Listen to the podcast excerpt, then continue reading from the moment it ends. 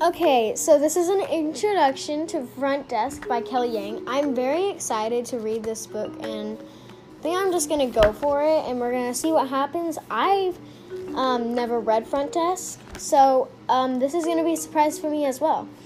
So the back of the book um, says, My parents told me that America would be this amazing place where you could live in a house with a dog, do whatever we want, and eat hamburgers till we were red in the face. So far, the only part of that we've uh, achieved is the hamburger part, but I'm still holding out hope, and the hamburgers here are pretty good.